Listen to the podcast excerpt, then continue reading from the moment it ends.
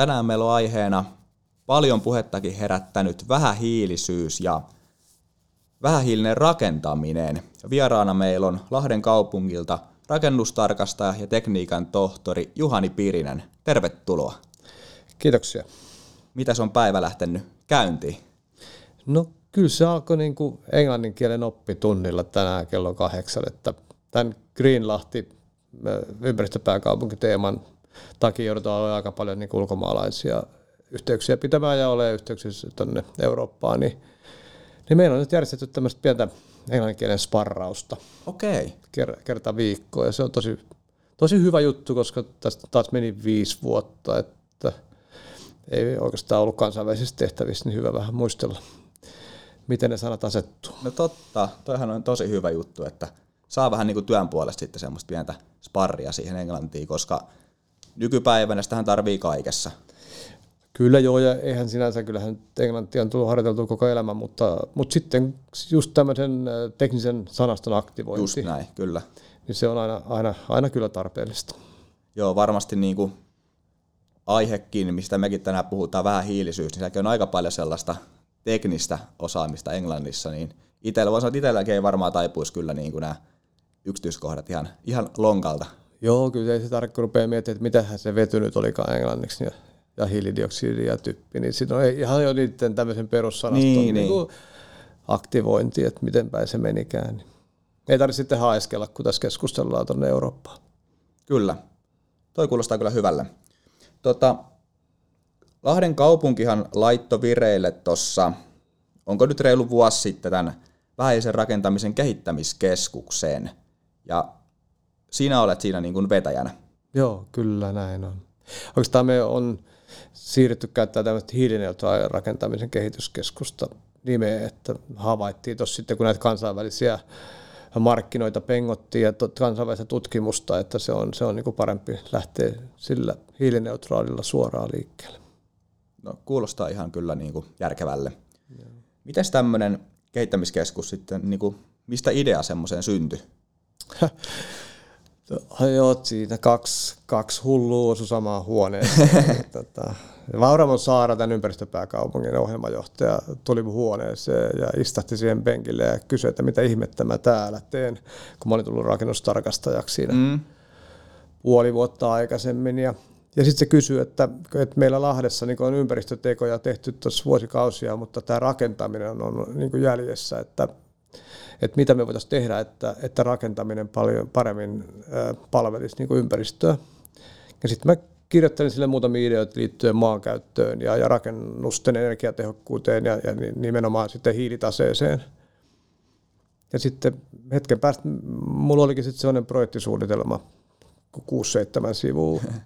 Ja, ja se oli silloin niin kuin vähähiilisen rakentamisen laboratorio niin okay. ty, työnimellä. Ja Saara Raahasen kaupunginjohtajalle, joka sitten innostui asiasta ja, ja rupesi puuhastelemaan. Ja, ja sitten tota, meidän elinkeinopalveluiden silloin vetäjä Mari Turunen, niin, äh, eikö Mari Kuparinen, niin tota, ja Henna Bradshaw, Eskon Sipo Bradshaw hakivat sitten rahoitusta tämmöiselle hankkeelle ja saatiin rahoitukset siihen ja sitten ne pyysi mua sitten vetämään sellaista keskusta ja tämmöinen tausta siinä on ja tota, perusideahan on se, että, että Lahti rakentaa joka tapauksessa, rakennuttaa ja korjauttaa rakennuksiaan, niin näiden lahtelaisen ja Lahden kaupungin omistamien rakennuksen, rakennusten niin kuin pohjalta rakennetaan kehityshankkeita, missä me tutkitaan, että miten sitä voitaisiin tehdä vähähiilisempää. Joo, toi kuulostaa ihan kyllä niin kuin nyky, nykypäivältä kokonaisuudessaan tämä tavallaan kaupungin omistamat ja tulevat rakennukset toimii niin kuin tämmöisenä pilottialustoina ja tutkimusalustoina. Mutta ei me niin kuin väkisin rakenneta mitään, mm. vaan me aina ensin pystytetään tämmöinen tutkimushanke, että, että miten, miten sitä voisi tehdä vähän hiilisemmin. Ja sitten jos se näyttää siltä, että se on mahdollista, niin sitten se, se to, sitten toteutetaan käytännössäkin. Oliko teillä heti alusta saakka niin kuin selkeä visio tässä, että mitä tällä haetaan? Vai onko se niin kuin muokkautunut tässä nyt tämän reilun vuoden matkan varrella jättyn suuntaan? No kyllä mulla oli niin kuin aika lailla se visio olemassa, että, että niin rakennuksen pitäisi olla äh, hiilinielu, että se varastoi hiilidioksidia ilmakehästä tavalla tai toisella. Ja sitten toinen se, että sen pitäisi pystyä itse tuottamaan oma energiansa, eli olla tämmöinen nollaenergia rakennus vähintään.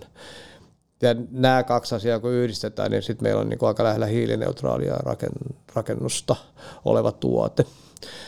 Ja sitten mun toive oli niin kuin se, että, että me saataisiin tämä paikallinen teollisuus ja osaaminen niin kuin valjastettua tähän hankkeeseen tekemään yhteistyötä. Ja sitä kautta se toisi tänne, tämän vihreän siirtymän kautta saataisiin Lahteen niin kuin elinvoimaa ja uusia työpaikkoja, uusia ideoita ja nimenomaan vientiteollisuutta lisää. Että kyllä, kyllä tämä on tämä hiilineutraalius ja ilmastonsuojelu niin on – tai ilmastonmuutoksen vastainen kamppailu, se on niin iso megatrendi maailmalla, että joka siihen pystyy niin työkaluja rakentamaan ja tekemään, niin sillä tulee olemaan tulevaisuudessa ihan valtavasti bisnestä myöskin. Ja tässä ei ole kysymys niin kuin mistään maailman pelastamisesta yksinomaan, vaan nimenomaan se, että, että me lahtelaisen osaamisen viemisestä maailmalle sen maailman pelastamiseksi – Eli tämmöistä kotikenttäetua samalla tulee tässä. Niin, että me suomalaiset ollaan niin vaatimatta, että me ei tajuta, nyt kun me ollaan tutkittu tätä, itse asiassa tiedepuiston rahoituksella tutkittiin että viime vuonna, että mitä niin kuin maailmalla tehdään hiilineutraaliuden suhteen ja mitä tutkitaan. Me pengottiin kaikki, niin kuin, mitä keksintöjä ja ideoita siellä tehdään, niin mehän ollaan eellä tässä. Muita. Okay niin kuin silleen kokonaisuuden hallinnassa ja, ja, ja keksintöjen tai niin kuin laitteiden laadussa ja, ja tota, monistettavuudessa ja sitten semmoisessa kokonaisvaltaisessa ajattelussa. Et nyt me, meillä, on, meillä on semmoinen etsikkoaika nyt kyllä täällä Lahdessa ja Suomessa, että tämä kannattaisi kyllä ehdottomasti käyttää nyt hyödyksi, koska me saataisiin tästä ihan valtavasti, niin kuin, ihan valtavasti siis vaan niin kuin vientiä. Mm, mm. Me ollaan nyt parempia tässä kuin moni muu tai oikeastaan parempi kuin 95 prosenttia maailmasta. Nyt vaan tähän pitäisi lyödä, lyödä niin kuin, niin kuin resurssia oikeasti. Okei, tuo oli jännä ja uusi tieto mullekin, koska usein varmasti ihmiset kuvittelee, että miten Suomi tai Lahtikaan nyt voi niin kuin erottautua sieltä edukseen. Niin kiva kuulla, niin kuin, että ollaankin jo tässä vaiheessa jo hyvällä tasolla. Me ollaan tosi hyvällä tasolla, että, tota, että me, me ollaan vaan niin vaatimattomia, että me ei niin niin. tajuta sitä. Perus tällainen suomalainen ajattelutapa. Joo. Tota, ketäs kaikki te olette nyt saanut mukaan haalittua tähän no meidän, niin, no meidän tietysti perusrahoitus tulee, niin kuin sanotaan mun palkat, tulee tota, päijät liiton kautta. Eli päijät liitto on meidän kahden vuoden rahoituksen tämän keskuksen perustamiseen ja tämän pyst- vision pystyttämiseen. Ja, ja sitten siellä on kaupungilla oma rahoitusosuus, pieni mm. rahoitusosuus. Ja, ja tota, ää, sitten meillä on tietysti LUT, yliopisto ja LAP ammattikorkeakoulu, nämä meidän omat korkeakoulut on kyllä lähtenyt tosi innokkaasti mukaan kehittää hiilineutraalin rakentamista ja meillä on niiden kanssa monia yhteisiä hankkeita jo menossa. Ja tota, kyllä ne, ne on tietysti tärkeimmät yhteistyökumppanit ja kiitoksia vaan molemmille tahoille tosi hyvästä yhteistyöstä. No sitten meillä on muita ää, niin rakennuttajatahoja. Meillä on niin rakennus, esimerkiksi Rakennusteollisuuden keskusliitto on meidän yhteistyökumppani, Joo. joka periaatteessa vähän yrittää niin jarruttaa hiilineutraalin rakentamista, mutta, mä, mutta, mutta samalla ymmärtävät kuitenkin, että heidän pitää sitä myöskin kehittää. Ja tota, se on aika sellainen mielenkiintoinen kuvio, mutta tosi hyvin on yhteistyö mennyt myöskin siihen suuntaan. Ja sieltä tietysti saadaan sitten mukaan kaikki rakennusalan yritykset aina kuhunkin tarpeeseen. No sitten meillä on tota, tämä paikallinen energiaklusteri, eli lahtelaiset ja päijäthämäläiset tästä lähiympäristössä olevat energiaan erikoistuneet yritykset. Niillä on tämmöinen Lahti Energy Cluster, jo ollut perustettu ennen tätä hiilineutraalin rakentamisen kehityskeskusta. Ja jota on Ladekin johdolla ja heidän kanssa on tosi hyvä yhteistyö. Et kun me kehitetään niin nolla-energiarakennuksia, niin se energiapuoli on siellä niin tosi tärkeänä. Ja niillä on tosi hyviä tuotteita ja palvelumalleja, joista niin on, ollut, on tosi helppo lähteä ponistaa tätä eteenpäin. Mm. Et, että tota, ja sitten tietysti meillä on tota, yhteistyöt niin kuin puurakennusteollisuuden kanssa. Itse asiassa ensi viikolla me just tuonne Versavuutiin palaveriin, miten tota, jos saataisiin niiden kanssa nyt aloitettu tämmöinen uusiutuvaan energiaan pohjautuva puurakentamisen klusteri, mitä me tässä toivotaan nyt saavat pystyyn. No sitten meillä on tietysti nämä kiertotalousyritykset, erityisesti Salpamaa Oy, mikä on siis tämä meidän alueen kuntien omistama yritys, joka, joka kanssa me kehitetään sit niinku rakennusten purkujätteen kiertotaloutta. Varsinkin betoni on nyt, niinku, ja siihen liittyen sitten esimerkiksi, esimerkiksi Hololan rakennusbetoni ja elementti Oy ja Salpamaan kanssa ollaan tehty tämmöinen projekti, minkä rahoituspäätöstä odotellaan justiin niin kuin tänään. Okay. Eli mun, mun homma niin kuin, että mä, mä tuon näitä kumppaneita yhteen, mm, että kehittämään jotakin yhteistä niin kuin tämmöistä ekosysteemialustaa tai, tai, tai tuotekehitys tutkimussydämiä, että yhteisiä intressejä.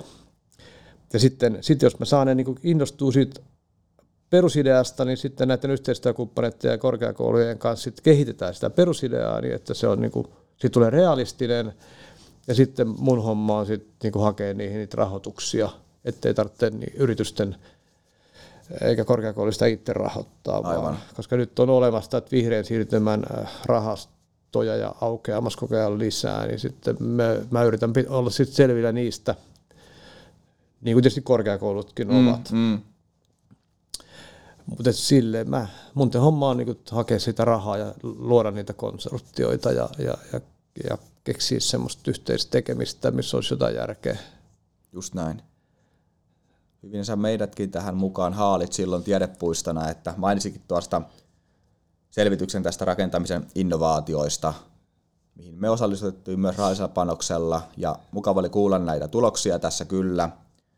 Ja voitaisiin tuossa vähän myöhemmin puhua myös tästä nyt uudesta ideakilpailusta, mikä ollaan nyt tänne tiedepuistoon sitten tähän hankkeen tiimoilta tekemässä. Mutta ennen sitä niin ihan olisi kiva kuulla tuosta, että mitä se vähähiilinen rakentaminen nyt oikein on. No kaikessa yksinkertaisuudessa vähähiilinen rakentaminen on, on, on niin kuin, koostuu kahdesta asiasta. Eli hiilidioksidipäästöjä ilmaan tuottaa rakennuksissa, niin se se rakennuksen materiaalien tekeminen ja rakennuksen, tuot, rakennukseen tulevien tuotteiden tekeminen ja sitten tota, toisaalta ja sitten se rakennustyön aikainen mm. työ. Koneet käy siellä, polttaa bensaa. Ja, tota, ja Eli siis materiaaleista ja siitä rakennustyöstä koostuu se toinen paketti, ja sitten tietysti sen rakennuksen käytön aikaisesta pienestä huoltotoimista ja korjaustoimista. Ja Kyllä. sitten toinen iso paketti, eli suurin piirtein puolet niin kuin nykyaikaisessa rakennuksessa, niin tulee sen rakennuksen energian käytöstä sen elinkaaren aikana. Että jos se on fossiiliperäistä tai polttoon perustuvaa teknologiaa, niin silloinhan se tuottaa hiilidioksidia ilmaan tota, niin kauan kuin se rakennus on pystyssä sekä sen sähköisten äh, härpättimien niin kuin ylläpito mm, siellä, kyllä. että myöskin sen lämmityksen ylläpito tai viilennyksen ylläpito sitten kesäaikaa. Siitä se noin tulee ja, ja siihen energiapuoleenhan pitää takertua, tarttua mun mielestä niin, että me keksitään, miten rakennukset voivat itse tuottaa sen oman energiansa. Siellä nyt ensin tällä hetkellä niin kuin, iso juttu on tietysti aurinkopaneelit, niin mm. niin tehdään sitä, ja, mutta muitakin vaihtoehtoja kannattaa tutkia. No sitten siellä on kolmas aspekti on sitten sen rakennuksen muodostama hiilinielu. Eli tämmöinen hiilivarasto, että jos me, jos me varastoidaan rakennukseen semmoista hiiltä, mikä me saadaan ilmakehästä irrotettua, esimerkiksi puuta kasvattamalla, tästä tietysti ollaan montaa mieltä, olisiko se parempi olla se puu siellä mettässä vai siellä rakennuksessa. Niin, niin sitten, mutta että, niin, sit, niin sitten me saadaan, jos me tehdään pitkään kestävä, helposti korjattava rakennus, missä on paljon puuta, niin se hiili on kyllä siellä niin kuin aika hyvässä varastossa sen seuraavat 100 vuotta tai 200 vuotta. Ja se pitäisi olla sen 200 vuotta, että sillä olisi vaikutusta niin kuin ilmastoon. Mm. Mutta tämähän pitäisi tietysti perustua sit siihen, että, että sen varastoitavan puun tilalle kasvaa ihan varmasti sitten sitä uutta puuta. Aivan. Että, mm, mutta Suomessahan on kyllä onneksi se hyvä tilanne, että meillä puuta kasvaa enemmän kuin me käytetään. Eli ollaan niin kuin sillä tavalla positiivisesti ainakin toistaiseksi. Mutta sit, tota, ja mun mielestä niin kun, jos puuta joka tapauksessa käytetään, niin, no, niin olisihan se parempi, että se varastoitaisiin sinne rakennuksiin, kuin että se poltettaisiin ilmaan, niin kuin ilmastonäkökulmasta. Aivan. Että jos me poltetaan, tuotetaan lämpöä polttamalla puuta, niin joka puukilosta syntyy niin kuin sitä hiilidioksidia, niin ei maahan mitään. Sitten saman verran syntyy hiilidioksidia ilmaa kuin mitä sitä puuta siinä on. Ja, et, et, parempi tapa säilyä se rakennuksia. Ja tuo on varmaan sellainen tämä hiilinieluajattelu, mitä ei varmaan ihmiset tule heti varmaan ekana ajateltua tai ajattelee sitä asiaa. Itselle ainakaan ei tule ekana mieleen, niin kuin, että hei varastoidaan tänne rakennukseen tämä niin. hiili. Ja sitten toinen, mikä oli myös sellainen, mikä ei mulla ainakaan heti tullut mieleen, niin että oli jossain sivulla mainittu kaavoitus. Ja tavallaan miten se kiinteistö sijoitetaan sinne liikenneyhteyksien YMS niin kuin varrelle, että siellä päässään niin kuin liikkumaan ja kulkemaan vähäpäästöisesti sille alueelle ja pois ja näin. Kyllä nämä, tämä, joo, se on tosi tärkeää, että et, et, et, tavallaan jos me halutaan estää sitä ihmisten turhaa liikkumista, niin työpaikan, työpaikan ja kodin pitäisi olla vierekkäin. Mm. Että voisi kävellä siihen työpaikalle. No nyt tietysti kun me ollaan siirtymässä voimakkaasti etätöihin, niin tämä tietysti tiputtaa sitä liikenteen määrää joka tapauksessa. Mutta sitten myöskin se kaavoitus, se, että jos me kaavoitetaan vaikeita rakennuspaikkoja, me joudutaan paaluttaa sitä työmään betonia, siinä, niin kuin, betoni on paha niin kuin siinä mielessä, että se tuottaa paljon hiilidioksidia, sen tekeminen tänä päivänä, sen sementin polttaminen ja tai sitten me joudutaan louhimaan sitä kallioa sieltä rakennusten alta tai jotakin muuta, niin, niin että jos rakennuspaikka on helppo, niin perustuksia joudutaan laittaa paljon vähemmän niin kuin betonia ja, ja muita tämmöisiä tuotteita, mitkä aiheuttaa ongelmia tässä hiilidioksidin näkökulmasta. Mutta Lahdessahan ei juuri niin kuin hyviä rakennuspaikkoja ole enää jäljellä. Mm, että harjut on mitkä olisi muuten tietysti kuivia ja hyviä ja helppo paikkoja rakentaa, niin ne alkaa olla suojeltu ne loput vähän, mitä meillä on jäljellä. Että, että kyllähän me joudutaan niin kuin lutakkoihin vähän rakentaa. Se on ihan totta, joo. Ei ole ihan niin kuin helppoa löytää enää niitä hyviä paikkoja. Sitten niin kuin tämä Lahden kokonaisuutena Lahtea ajatellen, niin, niin siis kaupunkirakenteen tiivistäminen vähettää kulkemistarvetta.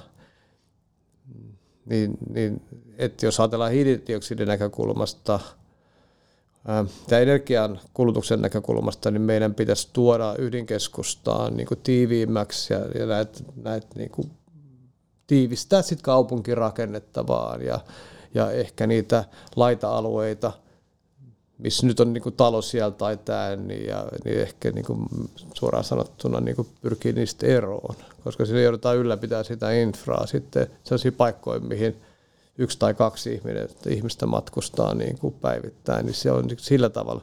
Mutta totta kai tässä on niinku muitakin näkökulmia. Joo, ilman muuta. Ei me, ei me tota noin, niin, mutta tuolle teoreettisesti tarkastaa. Niin, mikä olisi paras ratkaisu niin, tai niinku niin, tehokkain siihen niin, tähän niin. tarkoitukseen.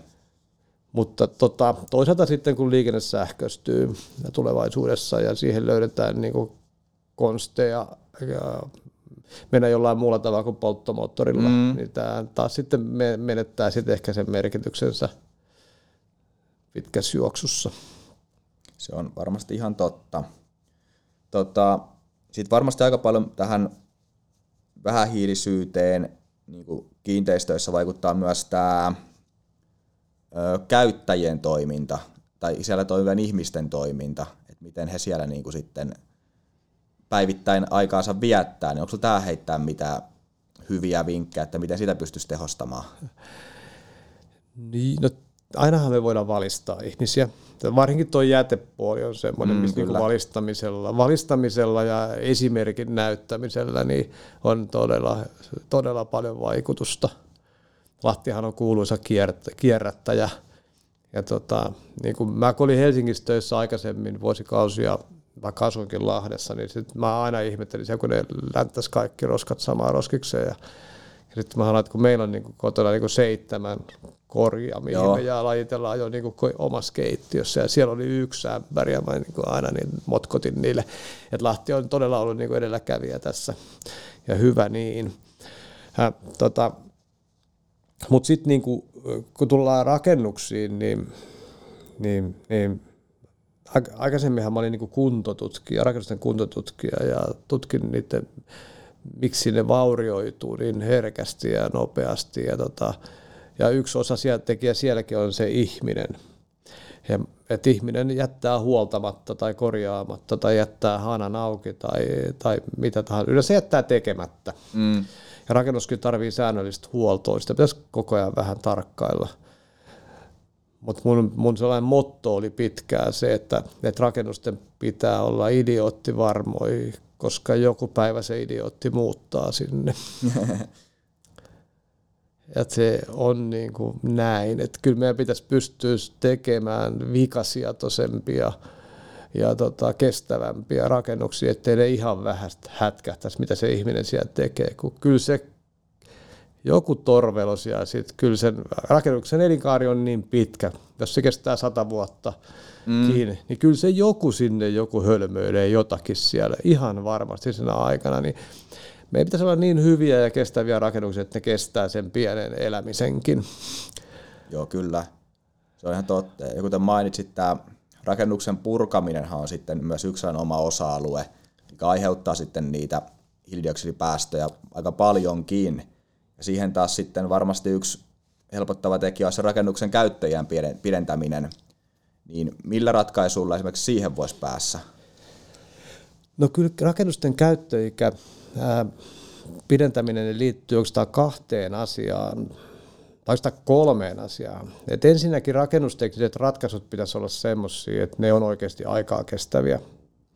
Eli meillä niin kuin kantavat rakenteet pitäisi olla sisäpuolella hyvin suojattuna – sateelta ja ilmastolta. Ja sitten tavallaan niin niiden ulkopuolella pitäisi olla tämmöinen uhrikerros, vettä pitävä uhrikerros, mikä sitten uhrataan ja vaihdetaan 30 vuoden välein, jos on tarpeen. Tämä on tämmöinen ikivanha ajatustapa, mikä me on niin kuin, kun 40-luvulla, 30-luvulla tehtiin näin viime mm. vuosisadalla, viime vuosituhannella jo, niin sitten se vaan unohdettiin jossain välissä.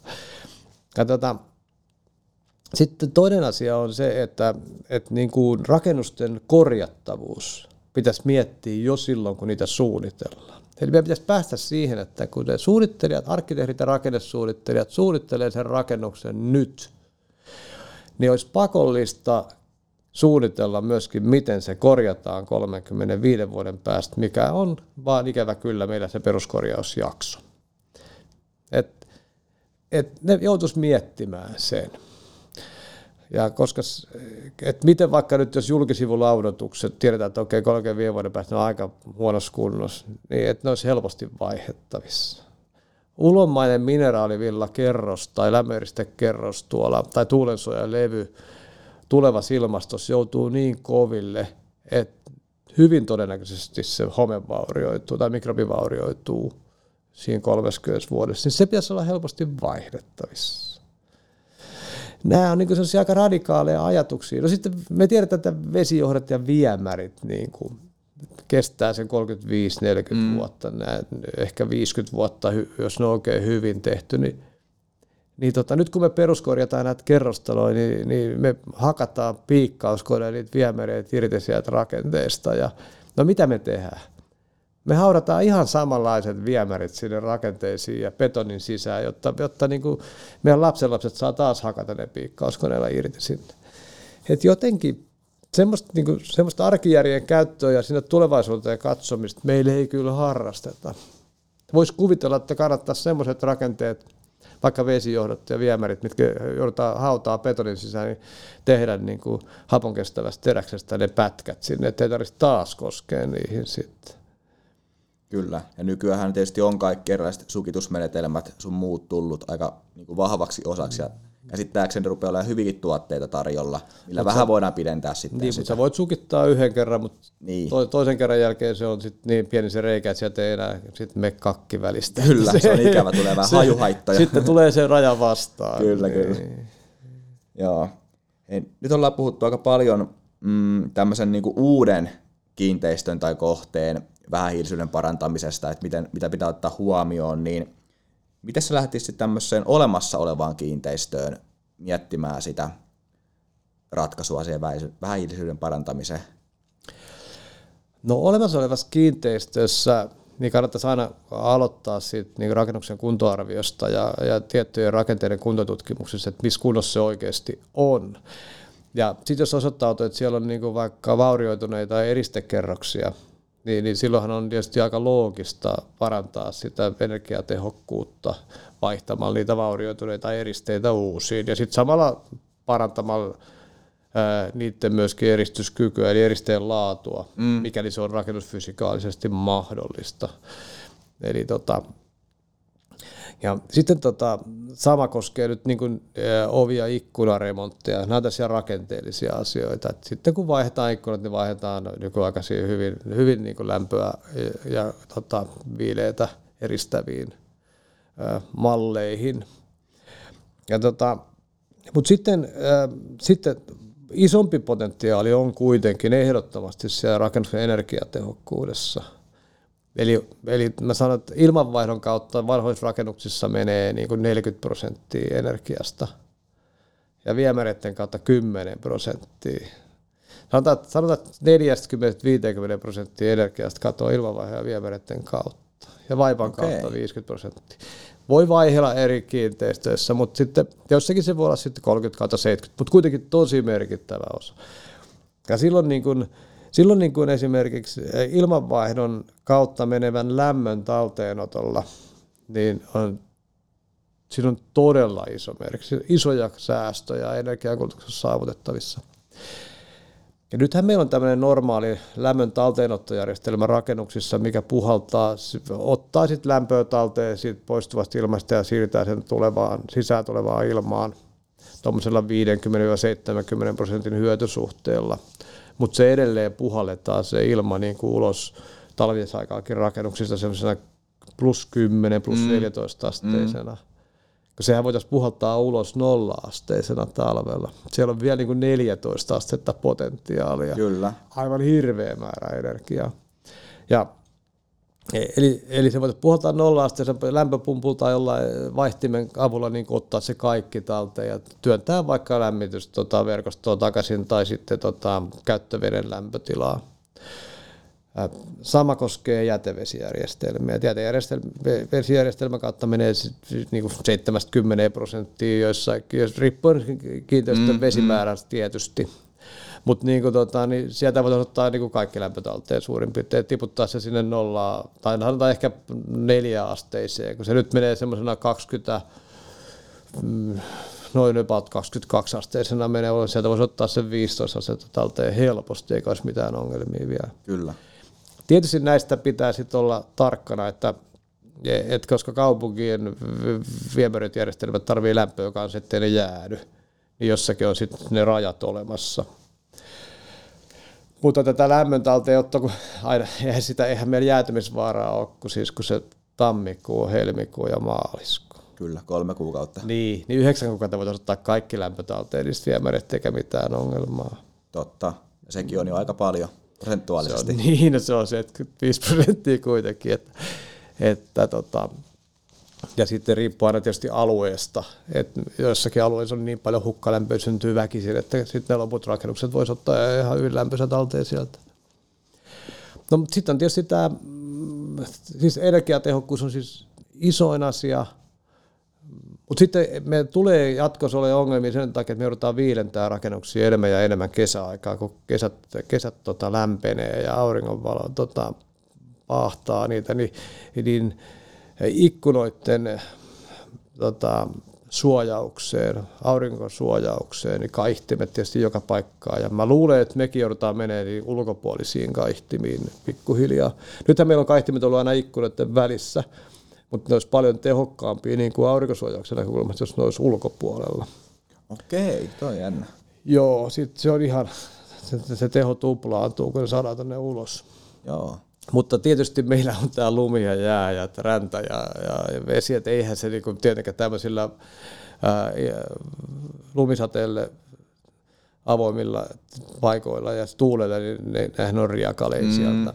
Mutta maailmaa käytetään tosi paljon ulkopuolisia kaihtimia. Joo. Ja tota, mutta tämä nyt on tällainen nyanssi. Silloin kun se on mahdollista, niin kannattaa aina, kannattaa aina tutkia sekin vaihtoehto.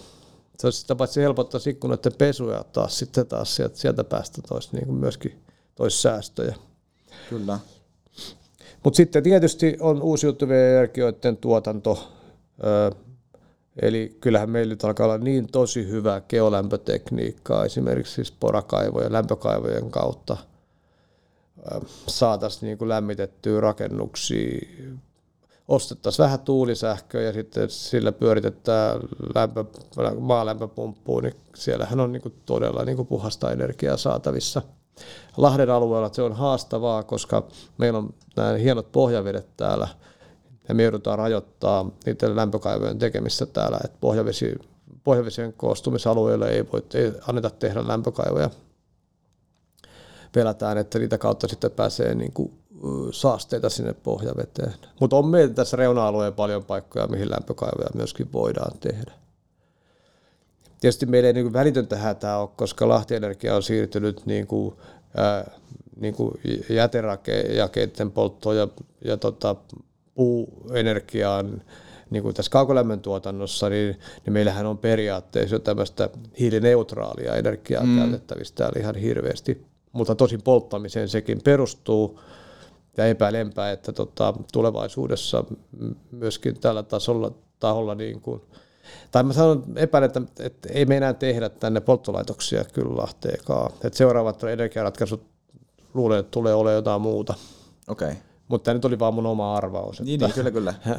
Että jos Lahti Energia on eri mieltä, niin saa, ihan, saa, saa ihan olla. olla joo. Että tota, sielläkin tehdään kyllä tosi paljon kehitystyötä ja, ja tota, aika paljon tehdään yhteistyötä Lahti Energian kanssa erilaisissa asioissa. Ja siellä on myöskin hyvin innovatiivista ajattelua. Mm, niin kuin nyt mm. näkyy tämä, että hiilestä luovuttiin, niin se on tosi hieno, hieno askel. Jo. Kyllä, kyllä. Mä oon itse joskus miettinyt, että minkälainen potentiaali olisi ihan vaan niin kuin kiinteistöautomaation säädöillä ja tämmöisillä niin kuin asetettaisiin IV-koneet niin kuin sopivia käyttöaikoja, sopiville tehokkuuksille – säädettäisiin valaistus toimimaan niin kuin sille, että se on ainoastaan käytön mukaan siellä päällä. Et jos kaikkiin Suomen kiinteistöihin tehtäisiin tällainen perustoimi, vaikka niillä järjestelmillä, mitä siellä on olemassa, hmm. kaikki se tietenkään ole mitään superhieno automaatiojärjestelmää, mutta niillä mitä on, niin se olisi varmaan aikamoinen säästö kustannuksissa sekä kustannuksissa että myöskin tietysti niin, energian käytössä. Kyllä. kyllä, että sä oot aivan oikein, että, siis, että automaation tuomat mahdollisuudet on, mm, siis Suomessahan me ollaan tosi pitkällä siinä. Mm, siis, siis mm. uusissa rakennuksissa meillä on loistavaa automatiikkaa. Kyllä. Mutta tota, näissä vanhemmissa rakennuksissa, missä, se, missä ne on niin hoitamatta, niin olet aivan oikeassa, että kyllä me yksi ydinvoimalla tarvittaisiin vähemmän, jos ne olisi kaikki siellä niin kunnossa oikeasti. Varmasti. Niin, ja sitten kaiken kaikkiaan meidän niin hukkalämpöjen ää, käyttämisessä, niin, niin, niin onhan tämäkin ihan hirveästi vielä tekemistä, vaikka me ollaan maailman huippuja siinä. Mm. Ei meidän tarvitse kuin sitä, ajatellaan Haminan Googlen serverikeskusta, mikä laskee, mikä lauhduttaa siis mereen ne kaikki energiat, mitä ne käyttää siellä. On siellä joku pieni asuntoalue, mitä ne lämmittää sinne, mutta kai sieltä 80 prosenttia menee niin kuin energiasta niin kuin mereen lauhdutetaan. Samoin kuin kaikki meidän ydinvoimalat. Hukkalämmöt, millä voidaan lämmittää kokonainen kaupunki. Jos, me, jos meidän ydinvoimala olisi Helsingissä, niin se lämpeäisi koko Helsinki sillä yhdellä ydinvoimalalla. Suurin piirtein, ne luokat on tätä tasoa. Niinpä. Mutta että kun nyt sitten jostakin syystä sitä ydinvoimalaa ei voi tuoda sitten keskelle Helsinkiä, niin, niin tota, sit se ei lämpeä Niin, niin, kyllä. Mutta näitä näit kannattaisi kyllä, niin kuin, kyllä sit huk, niitä hukkaenergioita, teollisuus ottaa niitä todella hyvin jo talteen noin yleisesti ottaen, kun ne on tajunnut, että se on, vaan, se on niin kuin rahaa. Kun sä hukkaenergiat talteen, niin se on rahaa. Ja siellä on kyllä todella tehokkaita ratkaisuja tänä päivän, mitä meidän kannattaisi monistaa sitten niin kuin muuhunkin yhteiskuntaan. Automaatio on yksi iso asia. Mutta esimerkiksi mä niinku aikanaan rakensin omaa taloa, niin mulla on tässä Lahdessa tämmöinen matala energiatalon aikanaan rakensin 15 vuotta sitten, ja mä rakensin sinne tarpeen mukaisen ilmanvaihtojärjestelmän niin, että yöaikaan se hiljen silmanvaihot kaikkialta muualta ja tota, sitten se hiilidioksidiohjaimella ohjasi pelkästään makuuhuoneiden ilmanvaihtoa. Joo. Koska mä ajattelin, että 174 ja me ei siellä yöllä ole ketään missään muualla kuin makuuhuoneessa. Ja tota, se oli, se oli niinku tämmöinen idea, suunnitteluohjelta siellä ei löytynyt. Mä jouduin itse sen suunnittelemaan ja sitten se tuli ää, niin teknisesti hyvä idea, mutta sitten se oli sellainen ongelma, että yöllä yleensä siinä kahden, kolmen aikaa se rupesi avaa sitä venttiiliä. Se oli iirissäätimet siellä makuuhuoneessa. Se rupesi avaa sitä venttiiliä, kun hiilidioksiditasot nousi yli seitsemän ja puolen sanan se avasi sitä venttiiliä ja mä heräsin joka yö siihen venttiilin aukeamisääneen.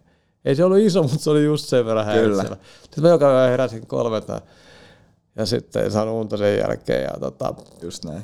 Sitten mä jouduin purkamaan sen.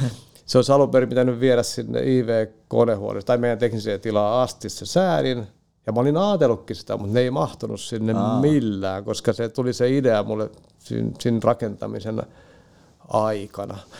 Niin tässä niin näkee sen, että jos jotakin suunnit, tai jotakin rakentaa, niin pitäisi niin suunnitella se oikeasti aina valmiiksi, koska jälkikäteen niiden korjailu on haasteellista. Ja tota, Mutta näin. Mm-hmm. Kertoo vaan siitä, että et, et ei, ei, ei, se ihan helppoa ole. Ei se helppoa ole, joo. Että kyllä niin kuin usein noiden teknisten suunnittelijoiden työtä kun katsoo, niin se ei todellakaan ole helppoa.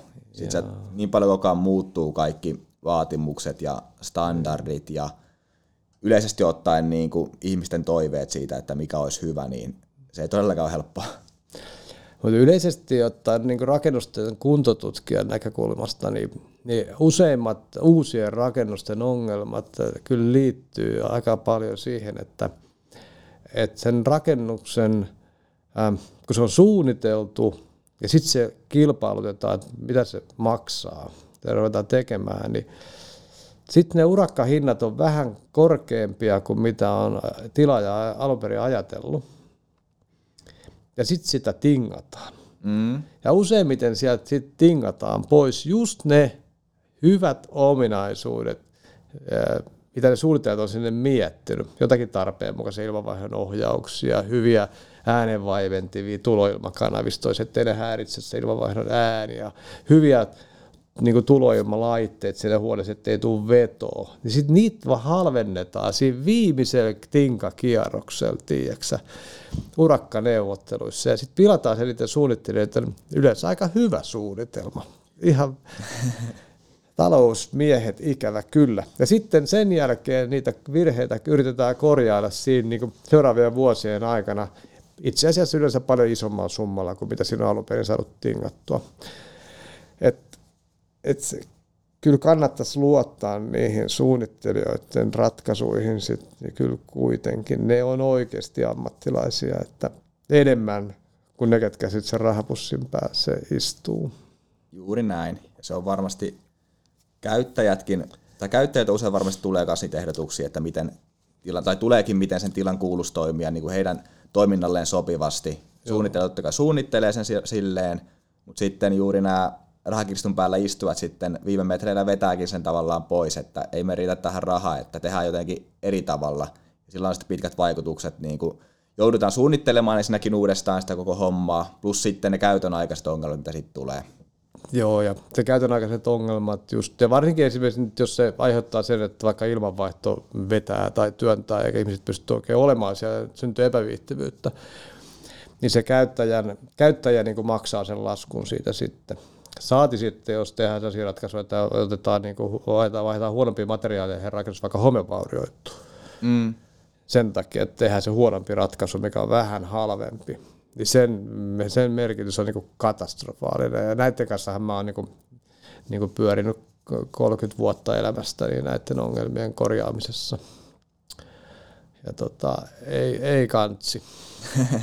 että kannattaisi katsoa, rakennusta pitäisi aina katsoa se elinkaaren kautta, että jos sen pitää kestää sata vuotta, niin miten vähän se joudut sitä sadan vuoden aikana vähän, vähän korjaamaan, miten helppoa se on, niin, ja, ja peilata sitä siihen, että miten se palvelee sitä käyttäjää seuraavat 100 vuotta tai 200 vuotta. Ja sitten rupeaa näkymään, että mikä on niinku edullista ja mikä ei. Jos meillä, on, jos meillä on rakennus, mikä ei kuluta energiaa esimerkiksi ollenkaan, niin se on niin kuin 30 vuoden käyttöjakso, aikajaksolla, se on jo suoraan puolet halvempi kuin tavallinen rakennus. Tuo oli aika semmoinen hyvin avaava kuvaus kyllä. Että... Niin, että jos me laitetaan nyt vaikka 20 miljoonan euron rakennukseen niin kuin miljoona lisää siihen, että se on vaikka toimii uusiutuvilla energioilla, niin se on, se on 30 vuodessa maksanut itse kymmenen kertaa se sijoitus. Kyllä. Ja sadassa vuodessa niin 30 kertaa. Et siinä vähän perspektiiviä. Niinpä. Toi on kyllä, tuossa on miettimistä monella niin, vielä. No, ja toivottavasti no. ihmiset tähän nyt sitten paneutuisi ja perehtyisi vähän, niin ajattelisi vähän niin kuin kaukaa katsoisemmista asiaa, kun ihan siihen lähelle vaan tuijottaen, niin. koska näillä on isoja vaikutuksia moneenkin suuntaan. Mutta elinkaarilaskenta on, vast, sekin on vähän meidän niin lapsen kengissä ollut. Et me tehtiin sitä aikaisemmasta työpaikasta, mä vedin sellaista osastoa, missä me tehtiin tosi paljon elinkaarilaskentaa ja sitä kautta lähestyttiin näitä ongelmia. Kyllä, kyllä. Mutta että vielä jos niin nolla-energiataloihin jonain päivän päästä, niin sitten se vasta rupeaa olemaan niin kuin oikeasti edullista. Energiahinta ei tule tippumaan. Ei varmasti, joka nousee vaan. Näin on. Tota, nyt ollaan hyvin saatu puhuttua vähän tästä, mitä, on, mitä se vähähiilisyys oikein on ja miten, miten sitä voidaan sitten kehittää kiinteistöissä. Voitaisiin muutama sana nyt vaihtaa vielä tästä meille tänne Lahden tiedepuistoon tehtävästä vähähiilisen rakentamisen parantamiskilpailusta. Eli on tällainen opiskelijoille suunnattu ideakilpailu, miten olemassa olevan kiinteistön vähähiilisyyttä pystytään parantamaan. Tämä on mun mielestä tosi mielenkiintoinen projekti kyllä. Ja tähän saadaan varmasti paljon niin kuin yhteistyökumppaneita myös sitten täältä ö, kehittämiskeskuksen suunnaltakin. Ja tämähän on oikeastaan teidän aikaansaama tämä koko idea tähän kilpailuun. No joo, näin se varmaan on, että minä, mä sen keksin suoraan kyllä, sanottuna, kyllä. Joo. Mutta että sen jälkeen se on niin kuin, ollut kyllä tota yhdessä kehitetty sitä sekä kyllä, teidän joo. kanssa että tota yliopistokeskuksen kanssa. Että. Juuri näin. Ja tosiaan tämä kilpailuhan nyt on tarkoitus, nyt juuri valmistellaan ja sitten ensi tammikuussa laitetaan sitten kilpailu liikkeelle ja siinä on sitten se kevätaikaa, olisiko ollut maaliskuussa sitten nämä kilpailutöiden palautukset ja niitä sitten arvioidaan tämmöisen tuomariston voimin, mitä nyt tällä hetkellä juuri kasataan. Ja kysyn ihan nyt sulta, että minkälaisia tuloksia sä ootat tästä kilpailusta? No kyllä mä uskon, että nämä siis Lahdessa opiskelevat lahjakkaat nuoret, niin tota, ja voisi olla aikuisopiskelijoitakin tietysti, kyllä. mutta, niin, mutta niin kuin tota, että kyllä heillä varmasti on että, niin kuin hyviä ideoita ja uusia avauksia ja, ja tota, näkemyksiä erilaisista niin kuin ympäristöön vaikuttavista tekijöistä – ja tota, sekä energia, energian käyttöön että kaikkeen muuhun ympäristövaikutuksiin, mikä vaikuttaa sitten saa niin hiilineutraaliuteen. Ja kyllä mä, mä odotan, että, että nämä, nämä nuoret avaa meidän silmiä ja mun silmiä vielä, vielä ihan uusiin suuntiin tässä ajattelussa. Ja, tota, ja uskon vakaasti, että tota, näin tulee tapahtumaan. Mutta en mä rupea tässä sen enempää ohjaamaan. Mulla on nyt meidän ajatukset oluttavissa meidän kotisivuilta. Ja, tota, ja näillä nuorilla voi olla paljon paljon parempia ajatuksia ja niin kuin, ideoita. Mä uskon kanssa, että sieltä saattaa tulla semmoisia, mitä meillä ei tule mieleenkään, ja toivon tosiaan, että tulee. Ihan varmasti tulee. Se on nimenomaan kun sanoit, että ei lähdetä ohjailemaan mihinkään suuntaan, koska tässä ei ole tarkoitus niin kuin antaa mitään sellaista polkua, että tänne suuntaan nyt pitää mennä, että saadaan tavallaan meille semmoisia hyviä tuloksia, millä niin tavallaan meidän yhtiö pystyy sitten toteuttamaan niitä tänne. Totta kai se on niin kuin ideatilanne, että voidaan mm. sitten jossain vaiheessa tehdä tänne niitä ideakilpailun tulosten mukaisia juttuja ja saada sitten sitä kautta vähähiilisyyttä matalammaksi, kiinteistökustannuksiin matalammaksi, mutta se ei ole se pääpointti tässä, vaan ehkä tässä ajatellaan vähän ympäripyöreämmin ja isommassa mittakaavassa, että mitä sitten Lahden kaupunkikin pystyy hyödyntämään tulevaisuudessa ja käyttämään sitten niin kuin, vaikka miksei uusienkin rakennusten suunnittelussa, mutta ennen kaikkea olemassa olevan kiinteistökannan kehittämisessä. Joo, ja mä tota, opiskelen vaan terveisiä, että mä katson tätä teknologisesta näkökulmasta, koska olen insinööri. Samoin. Mutta että, että opiskelijat saattaa katsoa tästä ihan jostakin muusta näkökulmasta, mikä voi olla ihan yhtä hyvä tai vielä parempikin. Yhteiskunnallisesta näkökulmasta, käyttäytymisnäkökulmasta, niin kuin tässä oli puhetta tästä ihmisten käyttäytymisestä, mm. niin ekologisesta näkökulmasta. että pitäkää vaan opiskelijat niin kuin mieli avoimena ja tulkaa sitä kautta kilpailuun, mikä on teidän luonta, luontevinta ja mistä te, mitä te tunnette niin kuin parhaiten, eniten mielenkiintoa. Juuri Kaikki, näin. Ei ole olemassa huonoja vastauksia. Ei ole olemassa jo tosiaan ja mekin pyritään pitämään, totta kai meidän jollain tavalla pitää arvostella nämä tuotokset, mitä saadaan, mutta ei ole mitään sellaista niin kuin, ei ole kategorioitu niitä mitenkään tiukasti, että täytyy olla tätä, tätä, tätä, vaan saa olla hyvin, hyvin innovatiivinen ja sitä oikeastaan odotetaankin. Mm-hmm. Ja semmoinen niin kuin tavallaan tajunnan räjäyttäväkin vastaus, että hei, ai näinkin voi ajatella muuten asiaa. Juuri näin, juuri näin. Että tota, älkää antako meidän kahlehtia. Kyllä. Juuri, juuri, juurikin näin. Hei, tota, voitaisiin kohta ruveta lopettelemaan. Ollaan nyt semmoinen kolme varttia tässä höpisty. Erittäin mielenkiintoinen aihe ja varmasti koko ajan nousee yhä merkittävämmäksi ihan kansainväliselläkin tasolla. Mutta voisin kysyä vielä semmoisen kysymyksen, mitä kysyn kaikilta vierailta, että mikä on parasta sun työssä? kyllä se varmaan on nämä tota, niin kuin, äh, innostuneet ja, tota, innostuneet ja tota, viisaat ihmiset, ketä tässä tapaa, kenen kanssa saa tehdä yhteistyötä. Kyllä varmaan niiden ideoiden ja kuuntelu ja näiden ihmisten niin kuin kohtaaminen on, niin kuin, vaikka niin kuin sun, niin, niin on, tota, onhan se, tota, kyllä se antaa koko ajan niin kuin lisää pontta, kun näkee, että muutkin ihmiset äh, haluaa ratkaista tätä, tätä rakentamiseen liittyviä ilmasto-ongelmia ja yleensäkin ottaa niin kuin rakentaa mm. parempaa maailmaa meille. Niin tota, ihmiset, sanoisin, Kyllä. se on ne ihmiset. Se on erittäin hyvä vastaus. Joo. Ihmiset on, ketkä tässä ympärillä on, niin erittäin merkittävässä asemassa kyllä. Kiitos hei Juhani, vaan onko vielä jotain sanottavaa? No mä ehkä sen verran tuli tuossa mieleen, kun tästä ilmastoahdistuksesta on puhuttu ja, ja, ja mä tiedän, että monet opiskelijat, niin kuin mun oma nuorisokin kärsii siitä aina aikaa ajoin, niin, niin, niin lähdetään vaan rohkeasti hakemaan ratkaisuja ilmastonmuutoksen estämiseen ja hidastamiseen ja, ja tota, tehdään sitä yhdessä, niin se kyllä auttaa myöskin sit siihen ahdistukseen, kun lähtee tekemään jotain. Sen takia lämpimästi tervetulleita kaikki sekä hiilineutraalin rakentamisen kehityskeskukseen että myöskin tähän, tähän tiedepuiston kilpailuun, jossa nyt sitten pääsee vaikuttamaan asiaan. Että ottakaa osaa. Ehdottomasti joo.